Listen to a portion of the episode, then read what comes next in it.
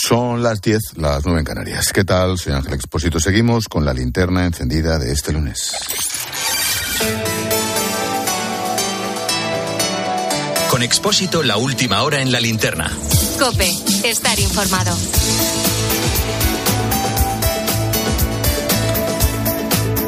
No hace mucho tiempo eran actores principales de la actualidad política. Dejaban grandes titulares que copaban portadas, muchos minutos de tele y de radio. Eran más que un referente, eran absolutamente el futuro. Ha pasado el tiempo, ha llovido mucho. Ciudadanos, un partido que se fundó en 2006 en Barcelona, solo en 2006, con el objetivo de plantarle cara al bipartidismo, al independentismo en Cataluña, resulta que 16 años después está, no sé si a punto de desaparecer. Sinceramente, yo lo lamentaría mucho, según las encuestas. Estamos ante un partido que se va a estudiar, sin duda, en las universidades, en las facultades de políticas. Se va a estudiar el fenómeno ciudadanos veremos hasta dónde, pero, pero como, como un proceso hoy por hoy inexorable. Antes de entrar a analizar todo lo que ha pasado en este tiempo, antes te cuento una última hora, porque hoy Ciudadanos ha vuelto a ser el protagonista por su crisis interna, por la batalla abierta entre Inés Arrimada y el Mundo Val por liderar el partido. Lo último es que ambos se han reunido esta tarde-noche en el Congreso durante una hora a petición de Arrimadas con la intención de avanzar hacia la configuración de una candidatura de unidad. Un encuentro que llega tras un día en el que ambos han ido lanzando mensajes a través de los medios de comunicación. Todo empezó el viernes con este anuncio del portavoz del partido en el Congreso, Edmundo Val. Les he convocado para anunciarles que me voy a presentar a liderar ese proyecto, que quiero liderar ese proceso de refundación, que quiero llevar de la mano, que quiero ir junto con los militantes de mi partido, junto con los afiliados, a esa asamblea que se tiene que celebrar a mediados de enero. No me presento contra nadie, Inmediatamente miramos a Inés Arrimadas. No había confirmado su intención de seguir liderando Ciudadanos hasta, hasta hoy. Si Val no retira su candidatura, ella se presenta. Solo en el caso de que Edmundo no recapacite y no retire su candidatura para seguir construyendo y sumándose a la candidatura de unidad, que yo creo que es la mejor opción para este partido, solo en ese caso presentaré mi lista a la Asamblea. Y lo haré para proteger al partido, para garantizar la unidad y para evitar que vayamos absurdamente a una batalla campal. Edmundo Val ha respondido por redes sociales, no parece que esté pensando en retirarse, dice que su candidatura ya es de unidad. Por la mañana en televisión española insistía en que Inés Arrimadas no puede liderar la refundación. Lo digo claramente, digo que en mi opinión no puede refundar el partido quien viene de ser el líder del partido, pienso que Inés debe dar un paso al lado, pienso que Inés es un valor y político muy importante en este partido, que debe quedarse en este partido, pero no en la posición eh, de líder. Las diferencias son evidentes. Por eso ahora quiero repasar qué ha pasado desde entonces. Como te contaba, estoy seguro de que dentro de unos años se analizará la trayectoria de Ciudadanos en las facultades de Ciencias Políticas. Sin duda, para entender su historia hay que hablar de Albert Rivera. Esto decía en octubre de 2006 candidato de Ciudadanos a las elecciones en Cataluña. Nosotros nos dirigimos a un público básicamente eh, desencantado con los partidos políticos actuales, por motivos de falta de democracia participativa, eh, por motivos de desencanto ideológico. Eh, tenemos mucha gente entre nosotros que confiaba en un cambio después de Convergencia y llega un tripartito con el PSC y lo hace, desde mi punto de vista, aún peor y aún más nacionalista. En aquellas elecciones consiguió tres escaños, suficientes para leer titulares como Ciudadans de la sorpresa.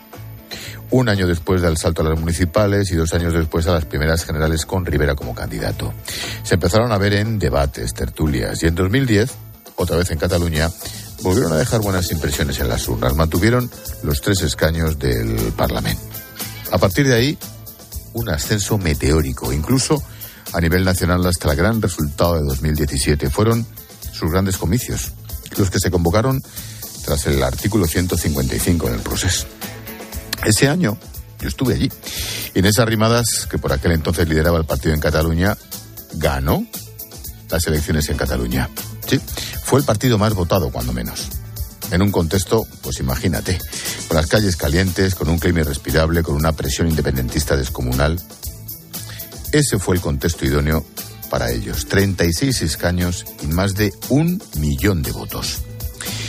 Su victoria no fue suficiente para gobernar porque los independentistas tenían mayoría y Kim Torra se convirtió en nuevo presidente. En este momento, es cuando algunos reprochan a Arrimadas que no diera el paso de presentarse aunque fuera para perder la investidura. Ella dice que no pudo presentar la candidatura porque no tenía los números y solo serviría para escenificar la mayoría independentista. Bueno, en cualquier caso, a partir de ahí vimos el éxito de Juan Marín en Andalucía, de Daniel Pérez en Aragón, Paco Igea en Castilla y León, Ignacio Aguado, Inés Arrimadas en Madrid. Un éxito territorial que también vino acompañado de las generales, 40 escaños en 2015, 32 en el siguiente y ojo, 57 en 2019. Que hay un proyecto ganador, que hay un proyecto que ha sacado un 80% más de escaños que hace poco más de dos años, que hay un proyecto que sí que cree en España, que hay un proyecto que sí tiene futuro. Esta es la casa común del proyecto constitucionalista. Lo dije en campaña y hoy se ha demostrado. Hemos sido la segunda fuerza política en cuatro o cinco comunidades autónomas ya. Hemos empatado a votos prácticamente con el Partido Popular. Ciudadanos era clave para la gobernabilidad de España, decisivo, pero no hubo investidura. PSOE y Podemos tampoco se pusieron de acuerdo, volvimos a las urnas siete meses después. Yo estoy convencido que nunca el PSOE hubiera pactado con Ciudadanos, aunque la culpa se le eche a Rivera. Bueno, en ese momento llegó el duro golpe, pasó de 57 a 10 escaños. Y Rivera tomó una decisión. La primera decisión que he tomado, y la he comunicado a la Ejecutiva, es que dimito como presidente de Ciudadanos para que este proyecto, precisamente, en un Congreso extraordinario, elija el futuro y el rumbo de este proyecto. Miren, cuando hay éxitos en un proyecto colectivo, los líderes tenemos que saber que los éxitos son de todos. Pero los líderes también saben y sabemos que los malos resultados son del líder. Inés Arrimadas abandona Cataluña. La última parte de la historia la tenemos fresca todos. Desaparecen prácticamente en Madrid, en Andalucía, también en Castilla y León, donde solo se mantiene Paco Igea y fuera del partido. Lo dicho, es un caso único que se estudiará. Bueno, veremos qué ocurre.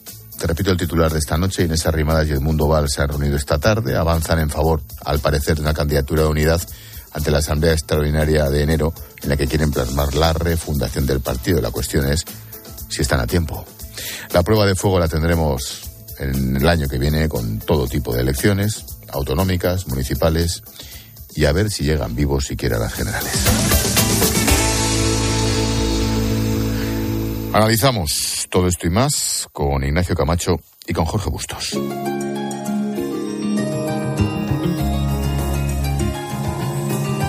Escuchas la linterna. Con Expósito.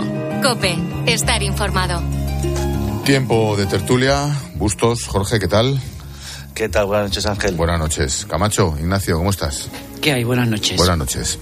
Bustos, era, era tu propuesta, el capítulo Ciudadanos. He hecho una crónica de los hechos, creo que bastante fidedigna, por lo menos cronológicamente. Mm, tú hablabas de un derrumbe total. No me recuerdo cuál era el término que utilizabas, pero vamos, poco más o menos, ¿no? La verdad es que tu crónica me ha llenado de nostalgia. Sí, a mí Qué también. rápido- Y, y yo, y yo- rápido- no, no, te doy- y yo, qué rápido va esto, y qué yo- rápido. y yo lo siento, ¿eh? Sí, no, o sea, yo creo que yo creo que Ciudadanos, más allá de que se le haya votado o no se le haya votado, digo, si tienes una mínima sensibilidad por la defensa del constitucionalismo, del liberalismo, de, de valores en los que creo que se pueden ver representados una mayoría de españoles, por lo menos antes de la deriva extremista en la que estamos eh, embarcados y que se aceleró a partir de la llegada de Sánchez a Moncloa, pues yo creo que todo el mundo tiene un cierto afecto más allá de, ya digo, de haberle votado no. Creo que, que su nacimiento en, Cat- en Cataluña, enfrentándose al rodillo del nacionalismo de Puyol y de Artur Mas, su crecimiento, luego su expansión por toda, por toda España, con un programa que ya no solo era la lucha contra el nacionalismo, sino que incorporaba propuestas programáticas elaboradas por algunas de las mejores cabezas de la Universidad Española, centradas, eh, que luego han adoptado tanto PP como PSOE y que, venían avaladas por Europa, con unos cuadros técnicos muy solventes, con un, con un tono juvenil y moderno que venía también a rejuvenecer el centro derecha, eh, que en ese momento, representado por el PP, estaba completamente embarrado por casos de corrupción. En fin, era una propuesta muy atractiva. Hubo unos años en los que el ciclo virtuoso de Ciudadanos, digamos, eh, aparte de Cataluña, la llegada, desde la llegada de la expansión nacional del 14 al 19, esos fueron, esos fueron, del, sí, del 15 al 19, esos fueron unos, un ciclo virtuoso en donde contribuyeron además a la gobernabilidad, pactando con Rajoy a cambio de unas condiciones. En fin, yo, yo creo que aportaron mucho a la, a la política española, Pero como digo eso, creo que la, primera condición del liberalismo es asumir la realidad, eh, asumir la realidad y, no agarrarse a, la ilusión de, una mentira, ¿no? Esto de la refundación, una cosa se puede refundar cuando cuando hay un proyecto eh, de futuro eh, que, bueno que está vivo, pero todas las últimas cuatro convocatorias electorales, autonómicas y generales, pues ah, eh, insisten en la idea de que los españoles han decidido pasar página de ese partido. Podemos analizar y extendernos horas. Yo lo he hecho con, lo he hecho con Albert, incluso lo he hecho con Inés, he hablado con mucha gente sobre las causas de, la extinción eh, o del proceso de sí, del proceso de implosión y descomposición de ciudadanos, con muchos votantes, con muchos cuadros, con muchos periodistas, con votantes y, hay, opiniones para todos los gustos. Algunos creen que es porque no pactó con Sánchez, otros creen que es porque levantó. nunca hubiera pactado Sánchez. Claro, yo soy de la opción, creo que soy el último que todavía sostiene que ese pacto jamás habría sido posible, porque Sánchez lo que quería precisamente era desertizar a Ciudadanos, porque era el partido que le quitaba votos al PSOE. Entonces necesitaba repetir elecciones para matarlo. Vio la debilidad de Rivera, volvió a convocar cuando Rivera no se lo esperaba. Y lo mató. Y, lo mató. Y le salió bien. Y eso Rivera te lo reconoce. Me mató, fue más listo que yo, me mató y punto. Yo lo jugué toda una carta y perdí y ya está y me fui. Y bueno, pues es una pena y quizá después del batacazo del 19 habría sido posible que en esos 10 escaños y varios cogobiernos autonómicos resucitar, pero es verdad que el liderazgo de Inés Arrimadas no fue todo lo, esperanzador que parecía. Eh, y bueno, y no sé, el partido no supo, no supo, no supo refundarse en ese momento que era cuando podía hacerlo, en el 19. Ahora ya es muy tarde, ahora ya es demasiado tarde. Ahora estamos en, estamos en el entierro respetuoso de una sigla eh, que ha sido muy importante. El centro jamás, desde Suárez, había alcanzado 57 escaños y casi 5 millones de votos y, dudo que lo vuelva a hacer en muchos años. Pero, pero bueno, eh, lo que es estúpido es eh, empeñarse en... Es como esos, esas películas de humor en donde a un cadáver se le sienta la bicicleta, se le mueve por detrás los brazos para que parezca que está vivo. Mm, está, ya está, es un cadáver, no pasa nada. Y ahora lo que hay que hacer es enterrarlo piadosamente y utilizar sus cuadros, sus programas y sus votantes para conformar la gran alternativa de centro-derecha, liberal, donde caben, donde caben desde liberales a mm. conservadores, para intentar eh, desalojar al sanchismo de la Moncloa. Esa es mi opinión. Camacho. Yo creo que Ciudadanos es un proyecto fallido, continuamente fallido.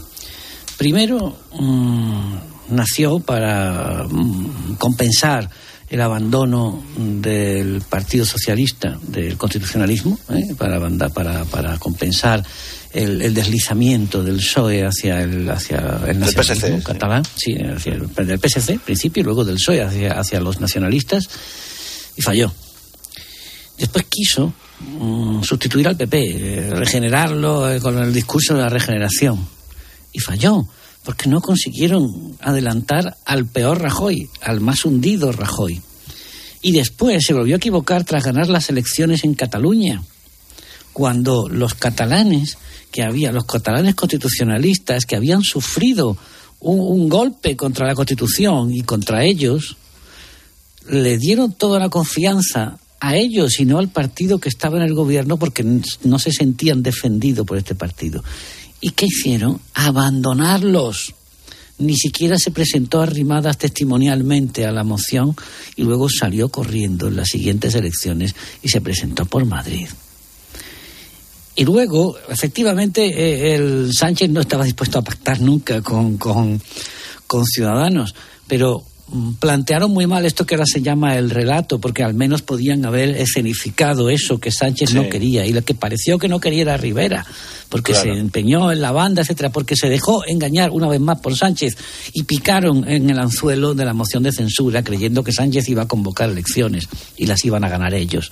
Sánchez no iba a convocar nunca unas elecciones en las que no fuera en cabeza y volvieron a picar y ahí ya vino el descalabro. Y por si le faltaba poco se dieron a sí mismos la puntilla, a sí mismos la puntilla con la moción de censura de Murcia, cuando ya se había extendido por el votante de centro derecha la fobia a Sánchez. Y entonces fue cuando quisieron traicionar a sus aliados de, liberales pactando con Sánchez. Y ahora ya no les queda nada. Nada. Como dice hoy en Burgos este Bustos en su artículo, lo que tienen que hacer es un entierro digno digno. Dicen que siempre se ha hecho como mala uva, que, el mundo va, el pobre tiene cara de enterrador. Pero lo que no se. Pero porque es, a ver, es un excelente parlamentario y un político probablemente sólido, pero no tiene eh, empatía social. Entonces, lo que no se suponía era que podía ser el enterrador de ciudadanos. Pues oye, denle, denle un entierro digno y efectivamente negocien. La única salida que tiene Ciudadanos es negociar una integración digna al Partido Popular que les permita constituir una especie de ala izquierda o de ala liberal del partido. Eso siempre es conflictivo, pero es mejor que lo que hay ahora mismo, porque mm, siempre van a arrastrar algunos votos que no van a servir de nada y que pueden efectivamente lastrar las posibilidades de desalojar a Sánchez. Y en el fondo toda esta bronca entre eh, Arrimadas y Val es una pelea por la cabeza de candidatura de Madrid, que es la única posibilidad, Un que le- escaño. un escaño, como Será el mucho Teruel otro, existe- el existe de- como sí, mucho otro, como mucho otro en algún sitio, en Valencia, no sé, a lo mejor en algún sitio pueden rascar algún otro, pero vamos, fundamentalmente un escaño en Madrid es a lo único que puede aspirar en este momento Ciudadanos y, y lo quieren para sí cada uno de los dos. Esta, y esto es lamentable que Ciudadanos termine así, es Sí. lamentable. Hay pero, otra mm, derivada, ¿eh?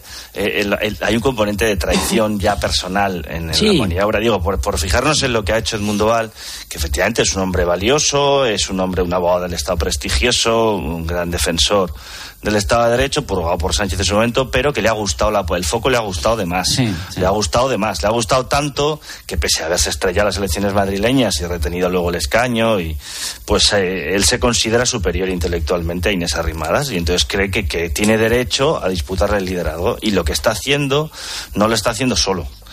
Lo está haciendo con el beneplácito, según mis informaciones, de Moncloa. ¿Por qué? Porque a Moncloa le interesa que, que, bueno, si, se- que si, si el discurso de, de, de Edmundo Val pues eh, cortocircuita la operación puente de Ciudadanos hacia Claro, el PP, claro. pues eso le beneficia a Sánchez, que puede todavía Claro. retener ese puñado de cientos de miles de votos que pueden ser decisivos. O sea, como recordemos que Sánchez fue investido en enero del 20 por un escaño, por un escaño, ¿vale? 166. Es verdad que hubo extensiones calculadas, Sí, sí, pero- por un- fue investido por un escaño y nada nos hace pensar que en el 24 la investidura de quien sea, las elecciones no vayan a estar igual de, re- de- de reñidas. Eso lo sabe Bolaños y las, los cerebros de Moncloa han hecho la operación otra vez dinamitar ciudadanos para ver si rascan algo en Sí, ese y re- en ese y restos, y restos, porque si, si Ciudadanos se presenta, ah, ah, dará a lo mejor 200, 300 mil votos, medio millón de votos, y esos son votos que no va a tener el Partido Popular. Pero, mm, claro, es que de verdad, yo también mm, hablamos de Val, pero es que eh, Inés Arrimadas es un caso flagrante de sobrevaloración política. Quizás solo comparable al de Albert Rivera, que se ha equivocado en todas sus grandes decisiones. Veremos cómo acaba esto, aunque tiene la pinta que tiene. Mm, apuntaba Camacho en su agenda el aniversario de la Constitución, mañana 6 de diciembre, Necane. Eso es, y llegamos a un nuevo aniversario con los principales partidos enfrentados, entre otras cosas por el bloqueo judicial. La Carta Magna cumple 44 años. Ayer se cumplían cuatro con el CGPJ en funciones. PSOE y PP, recordamos que rompieron la última negociación hace unas semanas. Y lo peor de todo es que no parece que la situación vaya a cambiar en lo que queda de legislatura. Ambos se acusan mutuamente de incumplir la Constitución, mientras el Consejo de Europa ha vuelto a dar hoy otro aviso. Patricia Rossetti. Es un tema de grave preocupación. El Consejo de Europa pide a España que aborde la renovación del Consejo de forma prioritaria y que desbloquee la situación. Es urgente y lamenta la falta de avances en la recomendación de la elección de los vocales. Critica además la reforma de Pedro Sánchez que impide los nombramientos. Una reforma que afecta ya a 70 plazas vacantes en los tribunales y que en algunos casos cuesta formar sala para examinar los asuntos. Es el caso del Tribunal Supremo con 18 magistrados menos. Hace tiempo advirtió de un retraso de más de mil sentencias. Las salas más afectadas son las de contencioso administrativo y social. En los tribunales superiores de justicia la cifra se eleva a 31 y en la presidencia de las audiencias provinciales a 20. También la presidencia de la sala penal de la Audiencia Nacional. Fuentes del Consejo insisten en que es una irresponsabilidad que no les devuelvan las competencias. Camacho, no sé si lo quieres coger por las discrepancias judiciales o por todas las demás. No, por todas las demás, que parece judicial estamos lo de siempre. Vamos a ver, es que es ridículo que se acuse, que, que el gobierno acuse al PSOE, al PP, de, de incumplir la Constitución en el tema del Poder Judicial, que sí que es verdad que la esté cumpliendo, ¿eh? La esté cumpliendo. El mandato constitucional expreso. No dice los partidos mm, podrán ponerse de acuerdo para elegir. No, dice los partidos se pondrán, elegirán a los jueces, a los, a los miembros del Consejo de Policía. Lo dice taxativamente la Constitución. Por tanto, hay un incumplimiento. Pero, hombre, es un incumplimiento, digamos, mm, secundario comparado con lo que acaba de hacer Sánchez, que es dejar a la Constitución desprotegida al eliminar el delito de sedición. Cuando, ese, cuando se apruebe esa reforma, que va a ser de manera inmediata, no digo ya un presidente autonómico, un parlamento regional, sino un alcalde, un monterilla de pueblo, puede declarar el cantón eh, de, territorial y, dar por cancelada la vigencia de la Constitución en su territorio sin que le pase nada, con la condición, eso sí, de que no haya jaleo en la calle. Y esto es literal, esto es absolutamente literal. Entonces, claro, aquí, de verdad, esto es una la celebración de mañana es una parodia. Fijaros que ya esto, aquí había un clásico el 6 de diciembre que era el debate sobre la reforma a la Constitución. Esto ya no tiene sentido. Sánchez, el sanchismo ha ido ya mucho más lejos, se ha embarcado en un proceso destituyente de facto. Y, además ha, invadido el Tribunal Constitucional con, con gente de su estricta confianza para poder desconstitucionalizar, o sea, al revés, para poder constitucionalizar leyes que caminan por el borde de fuera de la Constitución. Y quién sabe si otras cosas, como un futuro referéndum llamado consultivo, ya veríamos en Cataluña. Es decir, ya, ya, ya lo de la reforma de la Constitución se ha quedado rancio. Es decir, estamos hablando de un proceso destituyente y, vamos a enredar, que sí, que es verdad, que, se está incumpliendo la Constitución en el tema del Poder Judicial, por supuesto. Pero vamos, si esa fuera la única lesión que se le está produciendo a la Constitución, ya nos dábamos con un canto de los dientes. Cuando mañana veamos los fastos por la tele de los, de los diputados, la propia presidenta del Congreso, eh, los ministros Sánchez.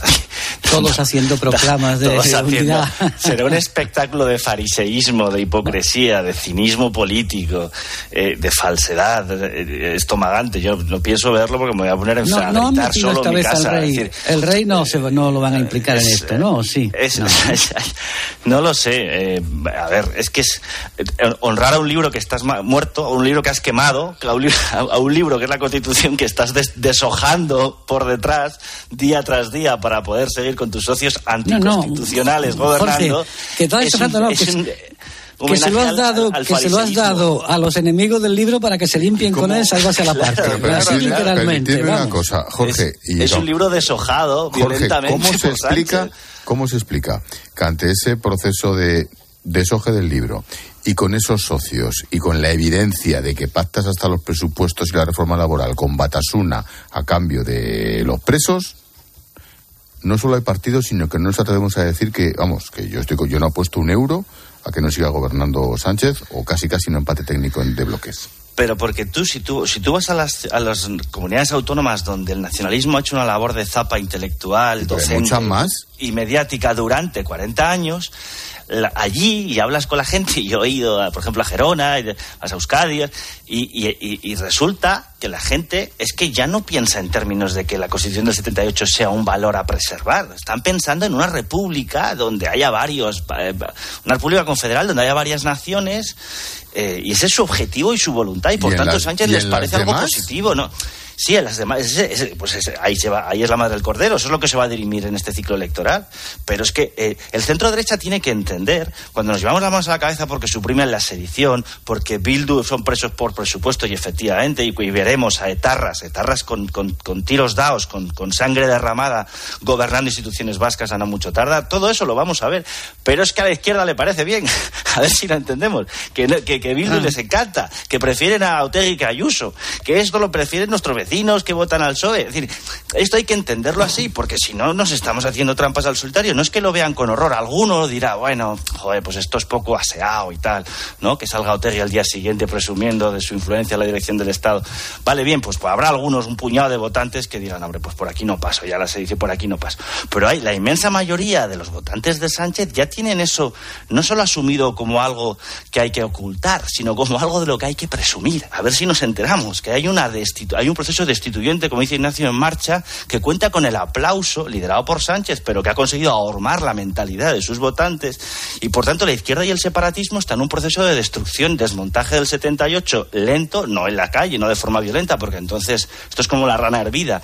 Si tú vas, si, subes el fuego rápido, la rana salta del, del cazo. Pero si la vas subiendo la temperatura poco a poco, la rana muere sin saltar. Al final queda hervida sin que salte. Pues es lo que está haciendo Sánchez. Está, está reformando el, el, régimen constitucional de 78, lo está desmontando pieza a pieza por exigencia de sus socios y si vuelve a ganar, porque los españoles eh, suficientes españoles, que no quieren serlo, pero suficientes españoles votan ese proceso de desmontaje que ya está a la vista de todo el mundo, que nadie se puede engañar, pues acabaremos en el 28, después de las siguientes generales y con cuatro años más de sanchismo, en mm. otra cosa que ya no se llamará eh, la España del 78, será otra cosa distinta, pero será otra cosa avalada por la voluntad de la gente. La gente ya no se puede llamar a engaño. Hay un proceso evidente de desmontaje de, de, de, de, una, de un país unitario, de, ciudadanos libres e iguales que comparten una única nación. Eso ya hay muchos porcentajes de, de, los habitantes, de los compatriotas nuestros, que no lo compra.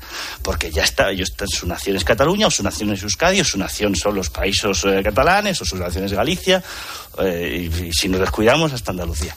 Quiero decir que hay un proceso en ese, en ese bueno, pues hay un proceso de disgregación, de, de, de destrucción del del título desde el primero propio, de la Constitución. Desde dentro, desde el propio gobierno, Claro. Oye, mmm, permitidme antes de irme a la publi, cinco minutitos, el siguiente asunto, Necane. Sevilla, buena noticia para la ciudad, será sede de la Agencia Espacial Española y A Coruña de la sede de la Agencia de Inteligencia Artificial. La capital andaluza se ha impuesto a una veintena de candidaturas y su alcalde ya compara esta adjudicación con la Expo del 92. Se calcula que va a tener un impacto económico de 360 millones de euros y que se van a crear casi 6.000 empleos. Y por su parte, A Coruña aspira a convertirse en un referente tecnológico internacional y provocar también un efecto llamada para otras empresas del sector. Camacho, ¿lo proponías? Sí, mm, a ver, bueno, yo uno como sevillano pues está contento, ¿no? Eh, esto que dice el alcalde, mi querido Antonio Muñoz, de que esto es como la Expo, pues es una hipérbole de gran calibre. Sí, bueno, esperemos que no quede desierta toda la isla de la Electora... No, la isla, la isla está llena, ¿eh? Ya, la isla ya, está ya. llena. No, hubo, Nah, que, bueno, hubo que cambiar el esa- planteamiento, sí, porque el planteamiento de tecnológico de vanguardia pues se quedó en un parque de oficinas, pero está llena y, y hay una, una masa crítica de empresas importantes. Eh, lo que pasa es que ha tardado mucho en cuajar, ¿eh? ha tardado mucho. Pero mm, el proyecto es bueno y además, hombre, Sevilla lleva también 20 años o 20 y tantos años apostando por, por lo aeronáutico, Y el tiene- sector y tiene- aeronáutico. y tiene mucha tradición y aeronáutica. Mira, espacial, Casa y tiene, muchas otras, claro. Efectivamente, y ahora el proyecto Airbus, etcétera. Eh, de modo que me parece muy bien. Y bueno, pues en La Coruña estarán igual de contentos. Es evidente, es evidente que la decisión del gobierno tiene un carácter de, de pedrea preelectoral. Sí. Es Sí, evidente pero- que iba. Pero bueno, también había otras ciudades que eran con, con alcaldes de- del PSOE. Por ejemplo, el Mira, cabreo que tiene el alcalde de Granada. Es No, pero mira, menudo. yo, pedrea electoral, tienes razón, pero Claro. yo cuando lo he oído esta mañana, Sevilla, Coruña, empieza también en Andalucía y en Galicia. Sí, ahí, sí, no, sí, ahí no que son, gobierna el claro, PSOE, son ¿eh? comunidades del PP, Hombre. pero pero Sevilla en concreto, Sevilla en concreto es un bastión que el PSOE no puede perder. Es decir, el- en la noche de las municipales, cuando se vea el mapa, hay dos hay dos cosas que mirar. Uno, quién ha ganado en votos generales en España en las municipales y otro, mm, quién pierde, quién gana en algunos feudos simbólicos. Entonces, como el como Madrid no, no está al alcance Y no hay elecciones en puede- Andalucía. Claro. y no hay elecciones en Andalucía, lo único que puede ver la, la, la principal, las dos principales capitales que puede eh, vender la izquierda es Sevilla y Valencia. Y Valencia la tiene cruda, pero Sevilla está así, así. ¿eh? Y el alcalde nuevo, que lleva un año, pues eh, es un tipo que se está moviendo bien, es un tipo inteligente y se está moviendo bien. Entonces, claro, esto le lanza un espaldarazo para, para proyectar esa candidatura. Indudablemente tiene, tiene carácter de, de- de lotería electoral, pero también mm, pues hay, hay unas bases concretas. Los de la de La Coruña no la conozco, pero me imagino que también está en una, en una disposición técnica para, para asumirlo. ¿no? Bustos, en un par de minutos. No, yo no discuto la idoneidad de Sevilla para, para coger un, un organismo así y, seguramente que, lo hagan muy bien y que esté bien preparada para, para, ello. Pero tampoco tengo ninguna duda de que todas y cada una de las decisiones de Sánchez son siempre de poder. Nunca son de idoneidad técnica o científica. Ni siquiera la pandemia. Vaya fama, estáis echando. En términos, ni siquiera la pandemia, las decisiones de la pandemia las tomaba en función del interés y de la consulta con un comité de expertos inexistentes, sino del puro electoralismo. Es decir, que me, que, que me conviene aquí, cómo puedo eliminar la discrepancia allá. Está, él, despliega su mapa, se, se, corva sobre el mapa y dice aquí, pues aquí ponemos esto, aquí lo otro, aquí movemos nuestras fuerzas hacia acá. O sea, juega al RISC todas las mañanas. No, hay muy poco de interés, pero porque es su forma de entender la política. ¿Dónde están los míos y dónde están los enemigos? Y ya está, y así funciona. Lo que, lo que sí me parece bien como concepto, independientemente de que sea Sánchez de que lo haya asumido, es la descentralización de este tipo de organismos. Es decir, no se puede meter todo en Madrid porque si no, se crea en Madrid un polo excesivamente cabezón. Ayuso dice con razón también que la potencia aeronáutica de Madrid industrial es muy, muy superior a la de Sevilla o a la de La Coruña y tal, pero, mm, hombre, hay que apostar también. Si no estamos como cuando se hizo el AVE, que todo el mundo decía que por qué a Sevilla cuando había que llevarlo a Barcelona. No, no cuando se hizo el AVE, sino la política industrial hacia el País Vasco con los altos políticas industriales, claro. Otra cosa sería, claro, otra cosa sería que lo hubiera llevado a Cataluña al País Vasco, porque entonces habría ahí un condicionante de chantaje político. Pero una descentralización planificada a mí me parece bien. Estoy de acuerdo. Em, déjame dos minutos, que vuelvo y tengo una historia.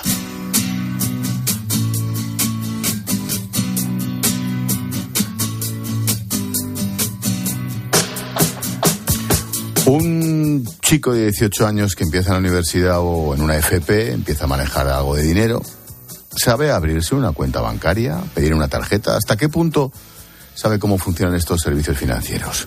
Esa es la pregunta que a la Javier Sierra, profesor de Economía Aplicada en la Universidad de Salamanca, trata de dar respuesta a través de una investigación en la que participan una treintena de institutos de educación secundaria en Castilla y León. Por un lado, queremos medir el nivel de educación financiera de los jóvenes y ver si existen diferencias en la cultura inicial y el nivel de aprendizaje entre las diferentes ramas de bachillerato. Por otro lado, queremos medir el efecto que el aprendizaje activo puede tener para ayudarles a mejorar su aprendizaje. Básicamente busca medir científicamente si la educación financiera mejora más impartiendo conocimientos a través de simulaciones prácticas que limitándose a hacerlo de forma teórica. Esta investigación ha sido financiada con una beca del programa EduFin Research Grants de BBVA, una ayuda que ha sido importante para poder cumplir los objetivos y para poder llevar a muchos más institutos esta metodología? El apoyo ha sido muy importante por dos motivos. Para poder poner en marcha e implementar el proyecto, ya que sin el apoyo financiero sería imposible cumplir con los objetivos a los que aspiramos. En segundo lugar, está siendo importante para incentivar la participación de los centros educativos, ya que nos han transmitido que cuando ven que se trata de un proyecto que tiene el apoyo de una institución importante detrás, creen que merece la pena participar en el estudio. Javier Sierra aspira a que esta investigación sirva para abrir la puerta a estudios más amplios en la misma línea. Por ejemplo, se podría comparar lo que sucede en Castilla y León con otras comunidades autónomas. Y es que para este profesor de economía aplicada es imposible entender el mundo de las finanzas sin el componente educativo, cuanto antes mejor. Descubre esta y otras historias en bbva.com. Juntos creando oportunidades. Estás escuchando la linterna de Cope. Y recuerda que si entras en cope.es, también puedes llevar en tu móvil las mejores historias y el mejor análisis con Ángel Expósito. Buenas noches. En el sorteo del cupón diario celebrado hoy, el número premiado ha sido 53.241. 53241. Serie 23023. Recuerda que mañana, como cada martes, tienes un bote millonario con el sorteo del Eurojackpot de la 11. Y ya sabes, a todos los que jugáis a la 11, bien jugado. Este mes el mundo cambiará para siempre, al menos el mundo de los seguros. Porque si cambias tu seguro de coche a línea directa te daremos una oferta que nadie podrá batir, pero nadie en nadie. Te bajamos el precio de tu seguro de coche y tienes un todo riesgo a precio de terceros. Ven directo a lineadirecta.com o llama al 917-700-700. El valor de ser directo. Consulta condiciones. Escuchas la linterna. Y recuerda, la mejor experiencia y el mejor sonido solo los encuentras en cope.es y en la aplicación móvil. Descárgatela. Hola, soy Salvador Dalí. Y si además de avanzar en inteligencia artificial, investigamos más nuestra inteligencia natural, quizás así podamos vencer enfermedades como la que yo sufrí, el Parkinson. Apoyemos la investigación en enfermedades neurodegenerativas. Entra en fundacionreinasofía.es. De comercial de gasolina a ser un famoso cocinero con 65. ¿Cuál es la receta? Hay que exprimir la vida. ¿Tú también quieres hacer cosas increíbles en tu jubilación? Mafre presenta el programa Tu Futuro. La gestión de planes de pensiones que se adapta a ti ahora hasta con un 4% de bonificación por traslado. Consulta condiciones en tu oficina Mafre o en mafre.es. Si los neumáticos se cambian de dos en dos, ¿por qué no llevarte uno gratis? En Opel oferta 2x1 en cambio de neumáticos de primeras marcas, porque algunas cosas van mejor juntas. Consulta condiciones en tu servicio oficial o en opel.es.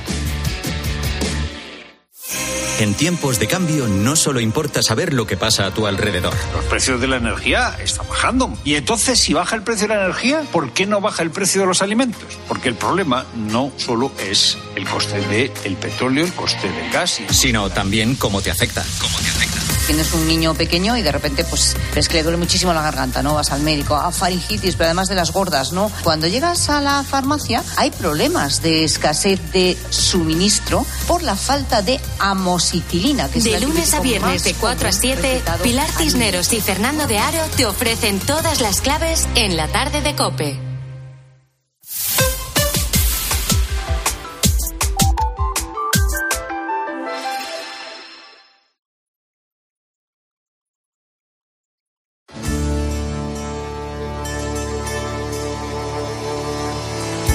Expósito. La linterna. Cope, estar informado. Tiempo de tertulia con Ignacio Camacho, con Jorge Bustos. Oye, una noticia que, que leí esta mañana en El Mundo, no sé si lo saca alguien más, pero yo lo pillé ahí y me ha parecido flipante. Vamos a contarla y ahora lo comentáis. El Ministerio del Interior acomete cambios en la Guardia Civil para rebajar la nota de las mujeres que quieran ingresar en el cuerpo respecto a los hombres. El objetivo sería, con todo esto, lograr que el 40% de la plantilla de la Guardia Civil sean mujeres. Ahora mismo es el 9%. El Gobierno lo avanzó hace unos meses, pero ahora hemos conocido algunos detalles. Ellas van a necesitar un 15% menos de nota que ellos para acceder a la meremedita y la medida se extiende también a todas las escalas y a la promoción interna. El Gobierno quiere tenerlo aprobado antes de final de año, pero el borrador que hemos conocido ha provocado gran malestar en el cuerpo. Dicho de otro modo, si un aspirante, ya sea a ascenso o ya sea a entrar a la academia, saca un 9 y una aspirante saca un 8, mm, ella pasa y él no porque a ella se le beneficia Mm, con punto y medio. Digo, he puesto un ejemplo, ¿eh? Pero Pero si uno saca un 10 y ella saca un ocho y medio, están en empate. No sé, bustos por alusiones. A ver, yo... eh, no porque quiera ser guardia civil, sino porque lo ha sacado al mundo. Tengo entendido que, las, que la- en las pruebas físicas ya hay una, digamos, una Sí, pero proporcionalidad. fíjate, yo ahí hasta lo puedo entender. Y eso, bueno, por supuesto, no puede, o sea, no se le puede exigir el mismo esfuerzo físico a un hombre que a una mujer. Entonces, igual que las categorías deportivas, ¿verdad?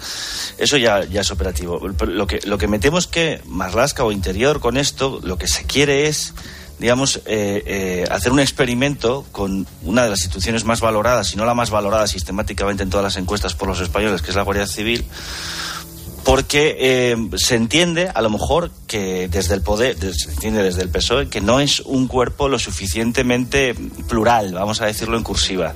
Es decir, que ellos entienden que, eh, bueno, pues es por las, por las encuestas que conocemos, a lo mejor, de policía, eh, fuerzas, y cuerpos, fuerzas y cuerpos de seguridad del Estado, pues que es demasiado de derechas, por decirlo así.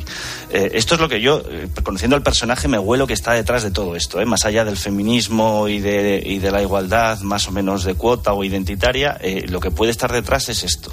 Pues yo siempre pienso mal de Sánchez, entonces su- suelo acertar. Entonces yo lo que, lo, que, lo que calculo es que efectivamente se quiere desideologizar o, o corregir un poco lo que ellos entienden que es en un cuerpo tan importante y que muchas veces es fuente de muchos periodistas y que muchas veces pues tiene, o sea, aparte de la inmensa labor que hacen en defensa de la, de la sociedad, hacen, bueno, pues es un cuerpo muy poderoso, muy influyente, que, que, conforma la vida social de los españoles desde hace más de un siglo, en fin. Eh, eh, yo creo que lo que se trata de un experimento de ingeniería social para intentar reequilibrar ideológicamente un cuerpo que el PSOE concibe como demasiado escorado a la derecha. Esto es lo que yo creo que es el motivo último de esta operación. Y no sé si lo van a conseguir porque yo creo que es un proyecto a medio y largo plazo. Pero, pero más allá de eso me parece que es un experimento peligroso eh, que va a provocar eh, más desigualdad, sospechas en las mujeres que ya han entrado del respecto de las que vayan, en las que entren no cumpliendo el, mismo el mismo baremo que ellas y por supuesto en sus compañeros hombres pues no sé, pero no sé si esta es la manera de fomentar la igualdad eh, y no sé si es el área donde las cuotas deben ser puestas en, en, práctica. Es más, ¿es constitucional? Esa es otra, pero supongo que el incentivo de la, discriminación positiva que se ha hecho en otras áreas, supongo que tendrán calculado que pueden, pueden colarlo como constitucional, sobre todo si, si, si cambian el constitucional a su favor, claro. Camacho. Sí, me malicio que pueden ir algunos tiros por donde dice por donde dice Jorge. Siempre hay una motivación ideológica del gobierno, aunque también puede ser simplemente la motivación ideológica feminista. Guardia Civil además tiene una directora general, María Game, una antigua diputada por Málaga que no destacaba exactamente por sus brillantes políticas.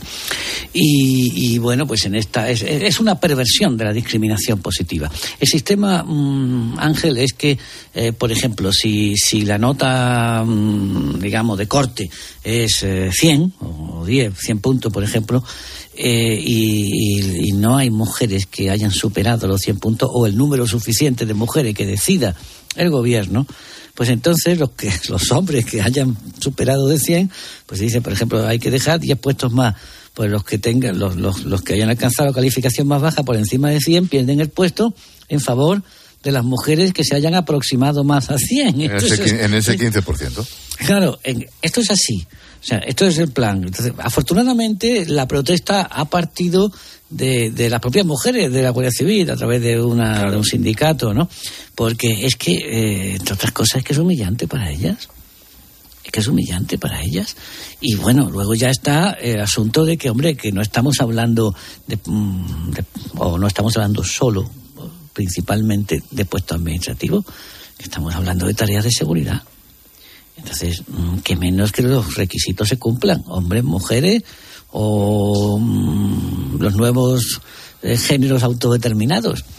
Pero tendrán que cumplir los requisitos. que son palabras que, no, que no se fijan arbitrariamente, es decir, se fijan en base a un conocimiento, unas habilidades, unas aptitudes físicas, las cuales efectivamente hay que introducir el criterio ponderado. y una oposición o un ascenso que son palabras mayores, claro, como para Evidentemente. No, pero vamos, que han decidido, oye, aquí hay muy pocos hombres, esto hay que feminizarlo, este tipo de, de, simplezas eh, eh, de carácter ideológico que predominan ahora mismo en Está en el debate también de las, de las matemáticas e ingenierías, ¿no? Sí, sí, sí, que haya más ingenieras. Vamos a regalar, a regalar la, la, matrícula y tal, y no sé, en vez de que está bien fomentar este tipo de vocaciones, pero oiga, si, vivimos en libertad y, las chicas eligen lo que quieren elegir. Nadie se pregunta por qué ¿Por qué no les gustan las matemáticas, por ejemplo? Eh, mira, es un buen tema para Julio César el otro día. Julius, ¿qué tal? Buenas noches. Hola Ángel, buenas noches. Hola Ignatius Académicos. Muy buenas, Julius. ¿Qué tal? Hola. Excelentísimo señor. Tiene que hablar sí, sí, sí, la verdad es que yo me humillo, ¿eh?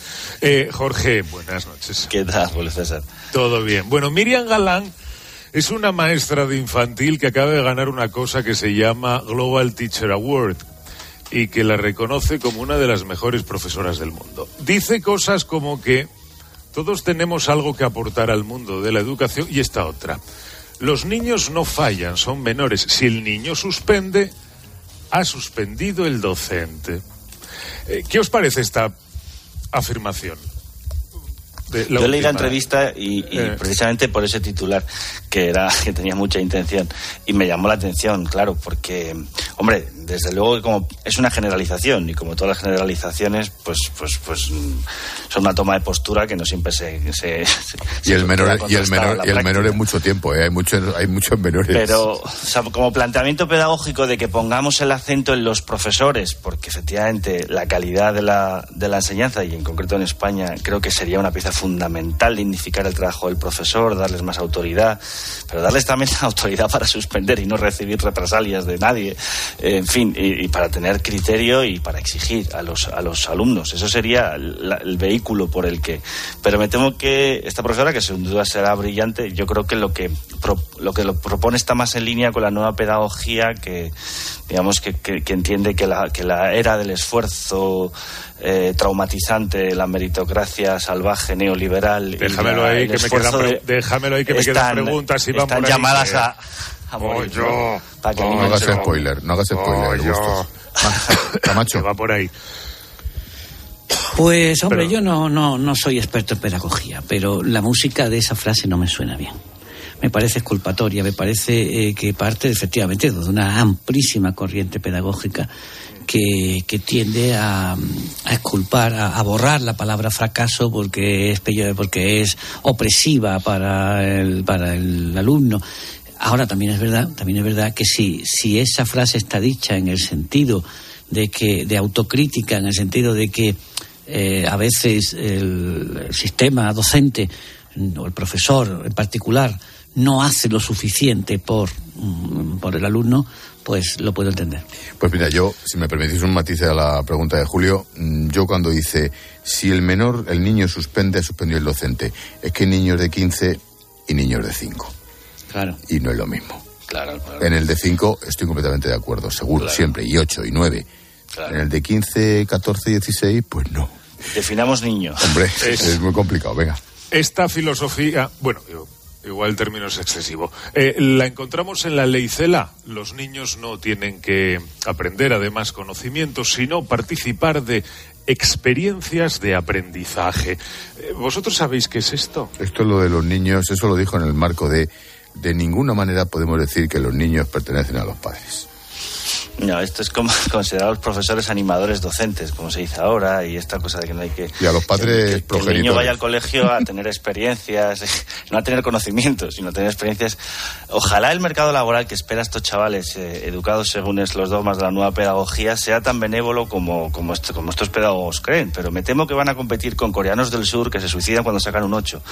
Y cuando las empresas quieren, eh, digo, porque les parece poco, se tiran. Hay, Y con hay barrotes. americanos que saben en las hablar escuelas de. Corea del Sur hay barrotes porque Ah. se tiran cuando sacan un 8 algunos niños. Bueno, entonces, esto es, si tú tienes en un mercado globalizado que competir, cada vez más globalizado que competir, con sistemas de estudios absolutamente meritocráticos y muy exigentes, pues crear una sociedad peronista de, de- niños subsidiables no me parece lo más inteligente si lo que quieres es salir de- del marasmo de falta de productividad en la que vive la economía española desde hace décadas. Pero bueno, todos muy alegres y jugando a juguetes de colores hasta los 18. Yo soy más bien de la opinión de que no hay nada que más entusiasme a un niño y cualquiera que haga- haya hecho deberes con un chaval de 14, de 13 o de 12 años lo sabe, que la sensación de superarse a sí mismo.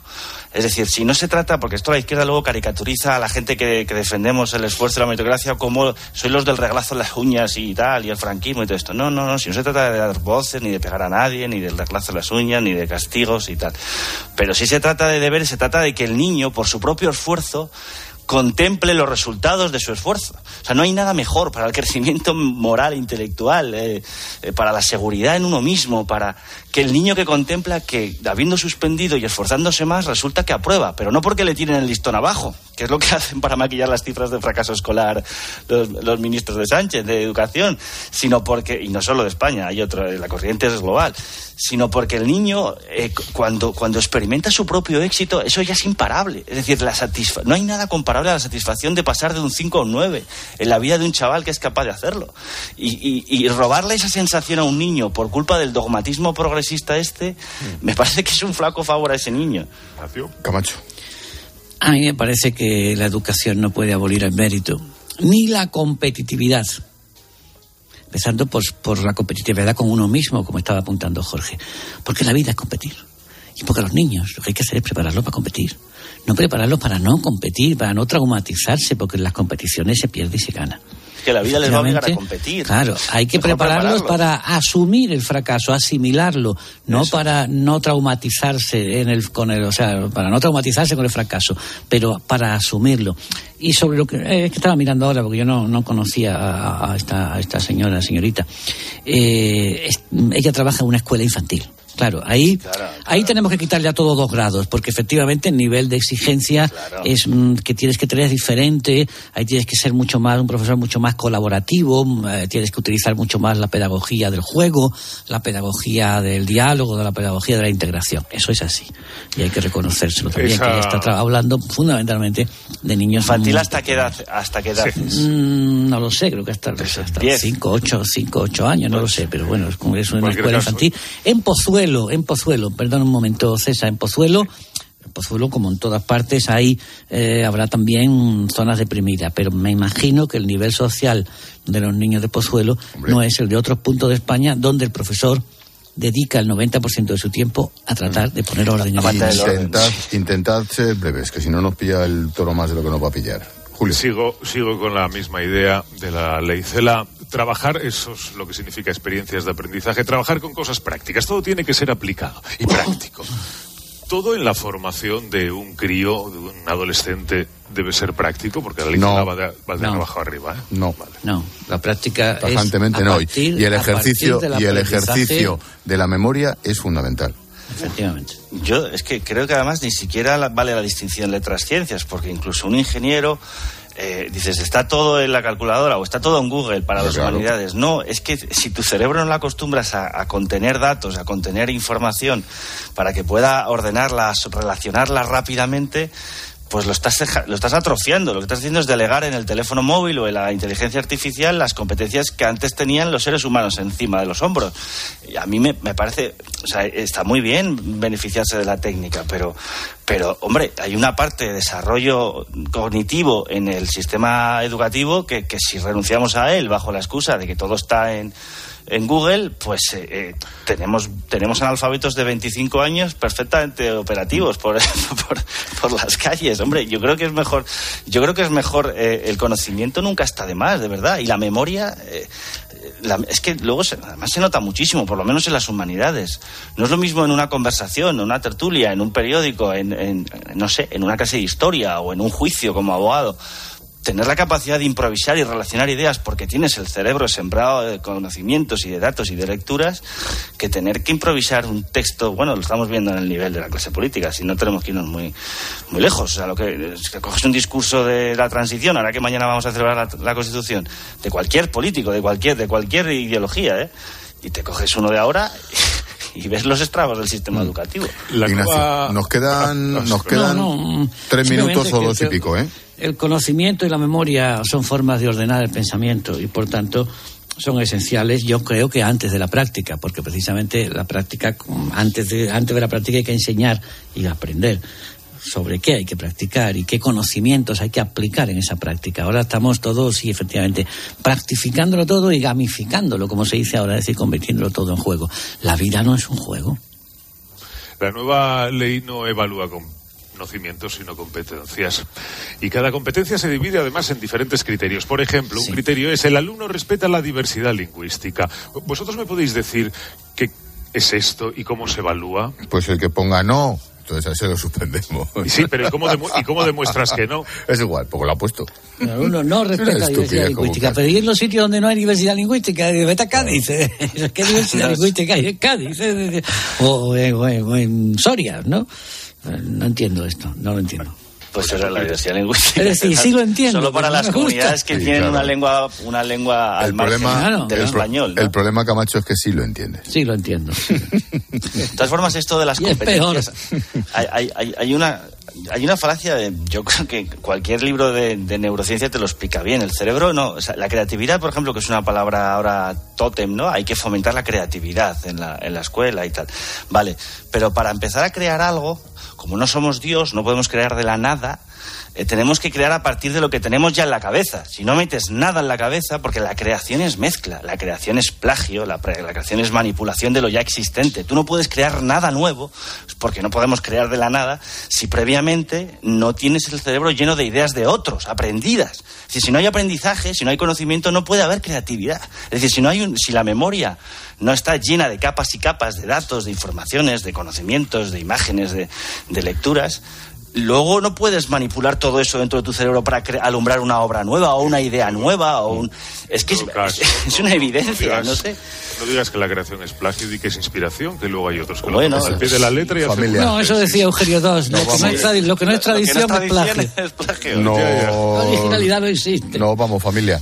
Que mañana más. Buen tema, Julio. Da mucho de sí nos vale. ocupa lo que nos ocupa. Pero nos corta siempre, Ángel, no claro. podemos desarrollarlo. Lo que es que si no os corto, es que no, no llega la publi y no cobráis los miles de euros que cobráis cada noche por venir. adiós, Jorge. Adiós, buenas Capacho, cuídate. Adiós, Julio. Buenas noches. Hasta mañana. Adiós.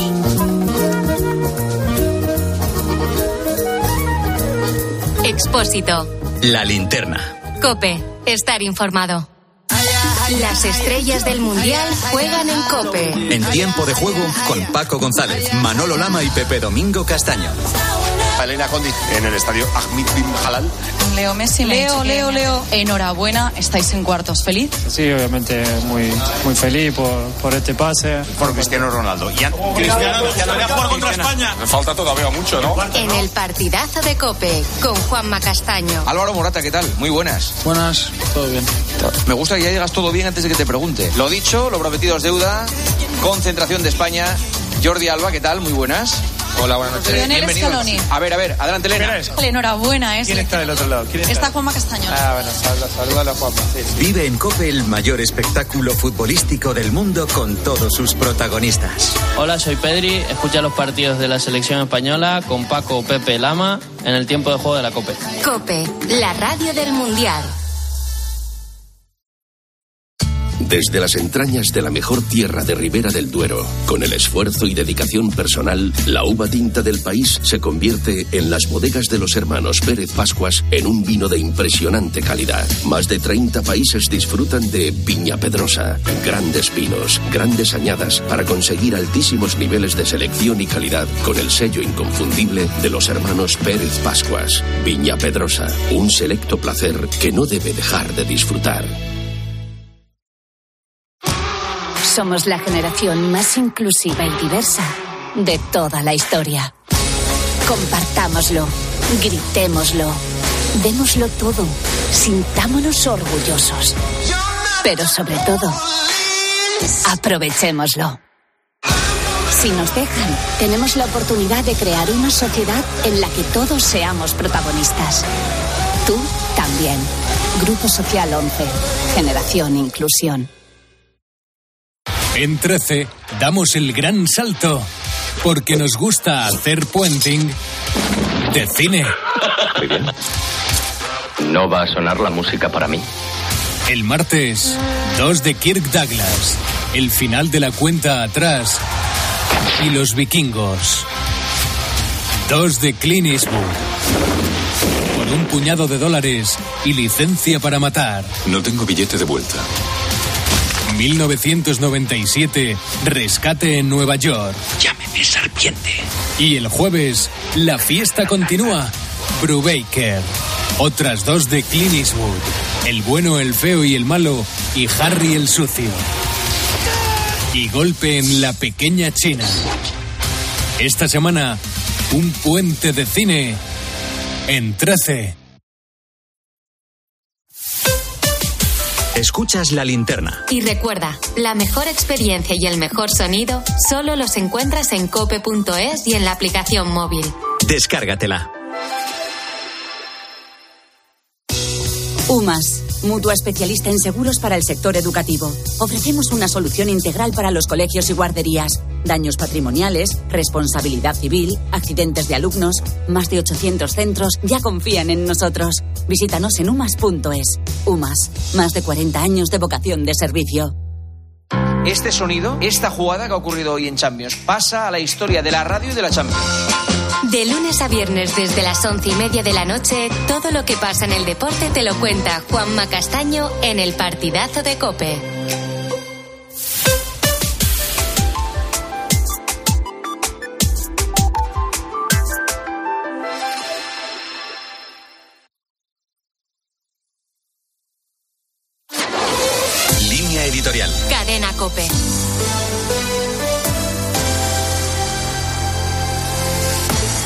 Fiscal general de Irán ha anunciado este fin de semana la disolución de la llamada Policía de la Moral.